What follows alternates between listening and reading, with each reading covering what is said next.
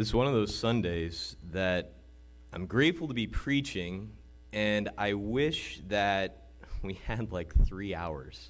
I love these parables, and today you can tell from the way that the gospel concludes. We're coming to the conclusion of the 13th chapter of the Gospel of Matthew, and you'll remember that for these last couple of weeks, we've been listening to Jesus give us these different parables. We started out with the sower who went out to sow.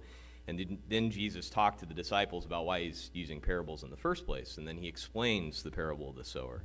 And then we got the wheat and the tares, and the mustard seed, and the yeast that a woman took and put in with flour and raised the whole uh, loaf. And then today, of course, we get these next three parables together. And I think the church gives them to us together in this way for a reason. And this is why I say I wish we had like three hours to talk about this, but I would say when you get home later today, open up your Bible and just read through the 13th chapter of the Gospel of Matthew and ask our Lord to speak to you through these parables, to talk to you, and in particular the ones we get today, because I think that first one about the kingdom of heaven is like a treasure buried in the field.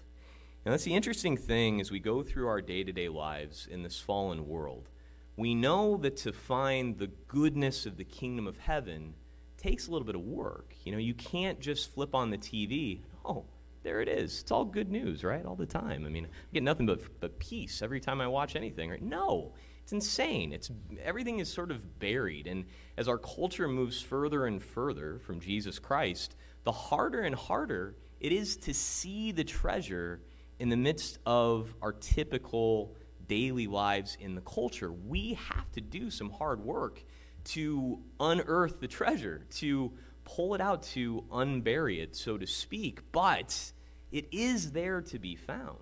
We know that Jesus Christ became one of us, fully like us in everything except sin, and yet fully divine at the same time. Lived, suffered, died, and rose from the dead for us. And frankly, folks, that changes everything.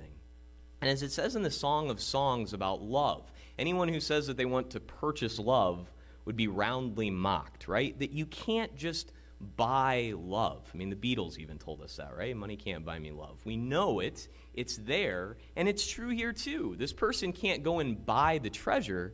It, it, does, it doesn't cost him anything, so to speak, it costs him everything.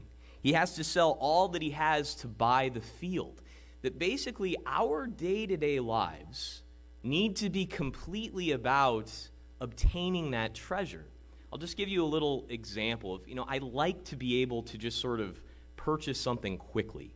Uh, I used to, when I would take my car in for service, it's like I'd let the dealership do this or that, but then I wanted to like find out where I could get it cheaper somewhere else. It's like, okay, I don't want to buy tires from you. I'm going to go over here where I can save X percent okay, I don't have any time anymore. So it's just like, just do what you're going to do. I want to keep having my car so I can get to the hospital and wherever else I got to go. Now it's more important to me to just have the time to keep working. I, I, I have to like engage in everything. I can't just purchase my time. It's a little stupid analogy, but there you go. When it comes to our faith life, we can't just purchase it and be done with it like I am with my car. No, it takes everything, every bit of our day should be about obtaining this treasure. As I tell the kids in the school all the time, what's the most important thing? What are we striving to become? Diego, what are we striving to become? Where's Diego? He just graduated. Saints. He, he got it right, by the way. He just graduated. If he hadn't gotten that right, he would have had to go back to third grade. Um, so, but he got it right. It's true. We're striving to become saints. That means that we are totally enraptured with the treasure that everything that we do is about obtaining that. And it doesn't mean that we're weird.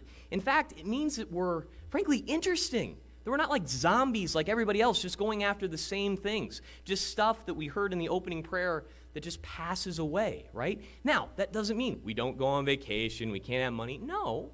All of those things, it says we deal with the things that pass in such a way to hold to those things that eternally endure. The reality is, and we know it, we know that it's true, that pleasure goes away so quickly, that money and honor, I mean, think about honor. I mean, you might get some thumbs up on a post, and three seconds later, everyone has forgotten, right? I mean, it's so quickly that things go by. All of the things of our life need to be put at the service of becoming saints, of embracing our Lord, of knowing that He loves us. How you spend your time, how you spend your money. And frankly, as yesterday was the 52nd anniversary of Humanae Vitae, how you use the gift of sexuality. That ultimately it's there for union and bringing life into the world between a husband and a wife.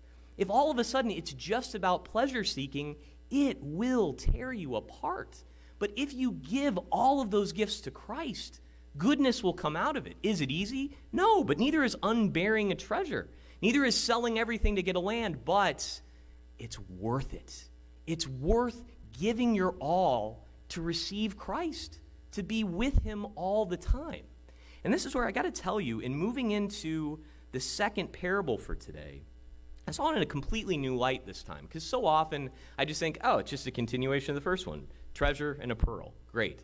No, but notice this Jesus doesn't say the kingdom is like a, a great pearl. He says the kingdom of heaven is like a merchant. He starts with that. It's like a merchant.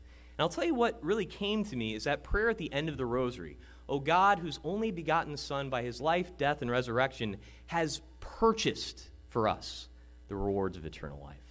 The kingdom of heaven is like Jesus, who sells everything, who lays down his whole life in search for that fine pearl. And you know what that fine pearl is? It's you.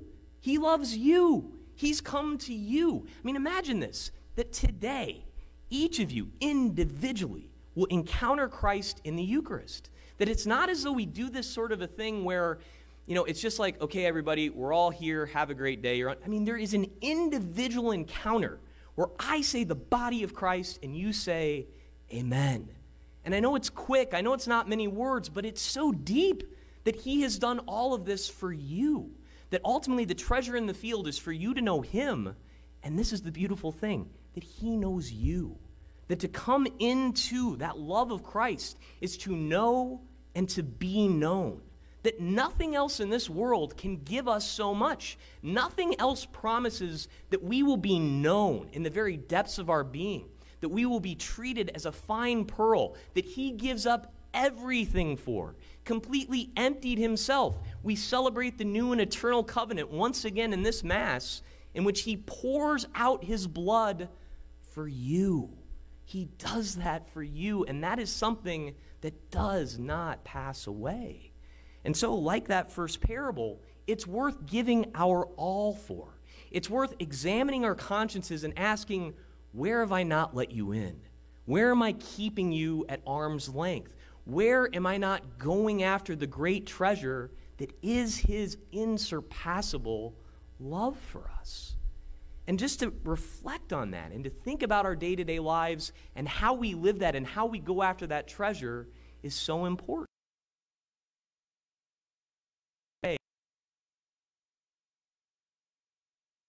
And he gives us a parable about the end of time. We've got the fact that it's at, he's after you.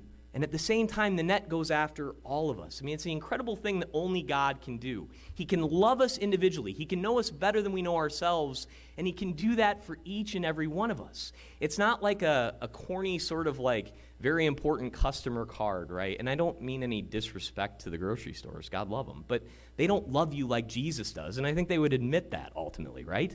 I mean, and He's able to come after each and every one of us, to love us individually, to know us so well, to give us his all. And yet, we've only got so much time to respond. Eventually, that net does go out. Eventually, the good and the bad get separated from one another. We do have to make a choice. And we make that choice in everything that we do. We choose him or not when we choose to give that little bit of gossip we choose him or not when we decide what we're going to click on on the internet. We decide him or not when you know, we, we have that sarcastic comment towards the deacon or not, right? When we have all of these different opportunities in our day to day life in which we choose him or we don't. And the question for us ultimately is, is are we choosing him in everything? If that net gets thrown out today, in all honesty, look within yourself and be totally honest with yourself which way would I go? Am I choosing Him more, or am I choosing the things that pass more? because frankly, those things that pass are very tempting. We do want to go after them. They're so much easier than unburying a treasure, but they're not worth it. They won't last. If we don't ultimately put all of the things of our life at His service, we will be disappointed. That ultimately, as it says, the man who found the treasure, what did he do? He went out with joy and sold everything that he had. Notice in the responsorial psalm today, Lord, I love your commands. That ultimately to follow him is not drudgery. To spend time every day in prayer is not a pain. Is it hard to get into? Yes. Are there times we don't feel like it? Yes. we've got to lay down our lives. And I'll tell you, I know families, it's harder than it is for us priests. We have a hard vocation to discern, we got a much easier one to live. It's so much easier for me to get up early in the morning and get in here for prayer. I know. You got kids to take care of. You're not just getting yourself ready, you're getting a whole family ready and to get here. But still, how are you driving in? How are you spending the time with the family? Do you ever stop and say, hey guys, let's pray a decade of the rosary? I was just talking with a friend yesterday about a Marian statue they put in their house, and he said, I'm going to promise to pray at least a decade every time I pass her, so at least one a day. And he said that was a long time ago. He didn't know how he could do it, and now he's praying three rosaries a day. Now, it sounds like crazy, right? It's like the person who, gosh, I don't know if I can get outside and walk, and like three years later, they're running marathons. Now, from the beginning, seems like you can't do it, but as you grow in that joy, as you grow in that love, as you put every moment of your day at the service of going after that treasure, you'll fall in love You'll find true and lasting joy. And frankly, anything that's worth going after is worth sacrifice. And our Lord is telling us make the sacrifice. I can tell you, as someone who has been after this, I entered the seminary 16 years ago. I've been striving to live my faith for a long time. I haven't been praying the rosary every day until like four or five years ago. And now, I can't imagine missing my daily appointment with our Blessed Mother. I love it. It used to feel like drudgery. I didn't want to pray the rosary, but now it's one of the best parts of my day. This is the thing start. Just get going. Just each and every day, take the time to go after that treasure the treasure of the merchant who sold everything to obtain you. And do it today because that net will come for all of us or for one of us individually. It happens. We know our life doesn't last forever. We have the time today to choose Him. I promise you, it's worth it. Praise be Jesus Christ, now.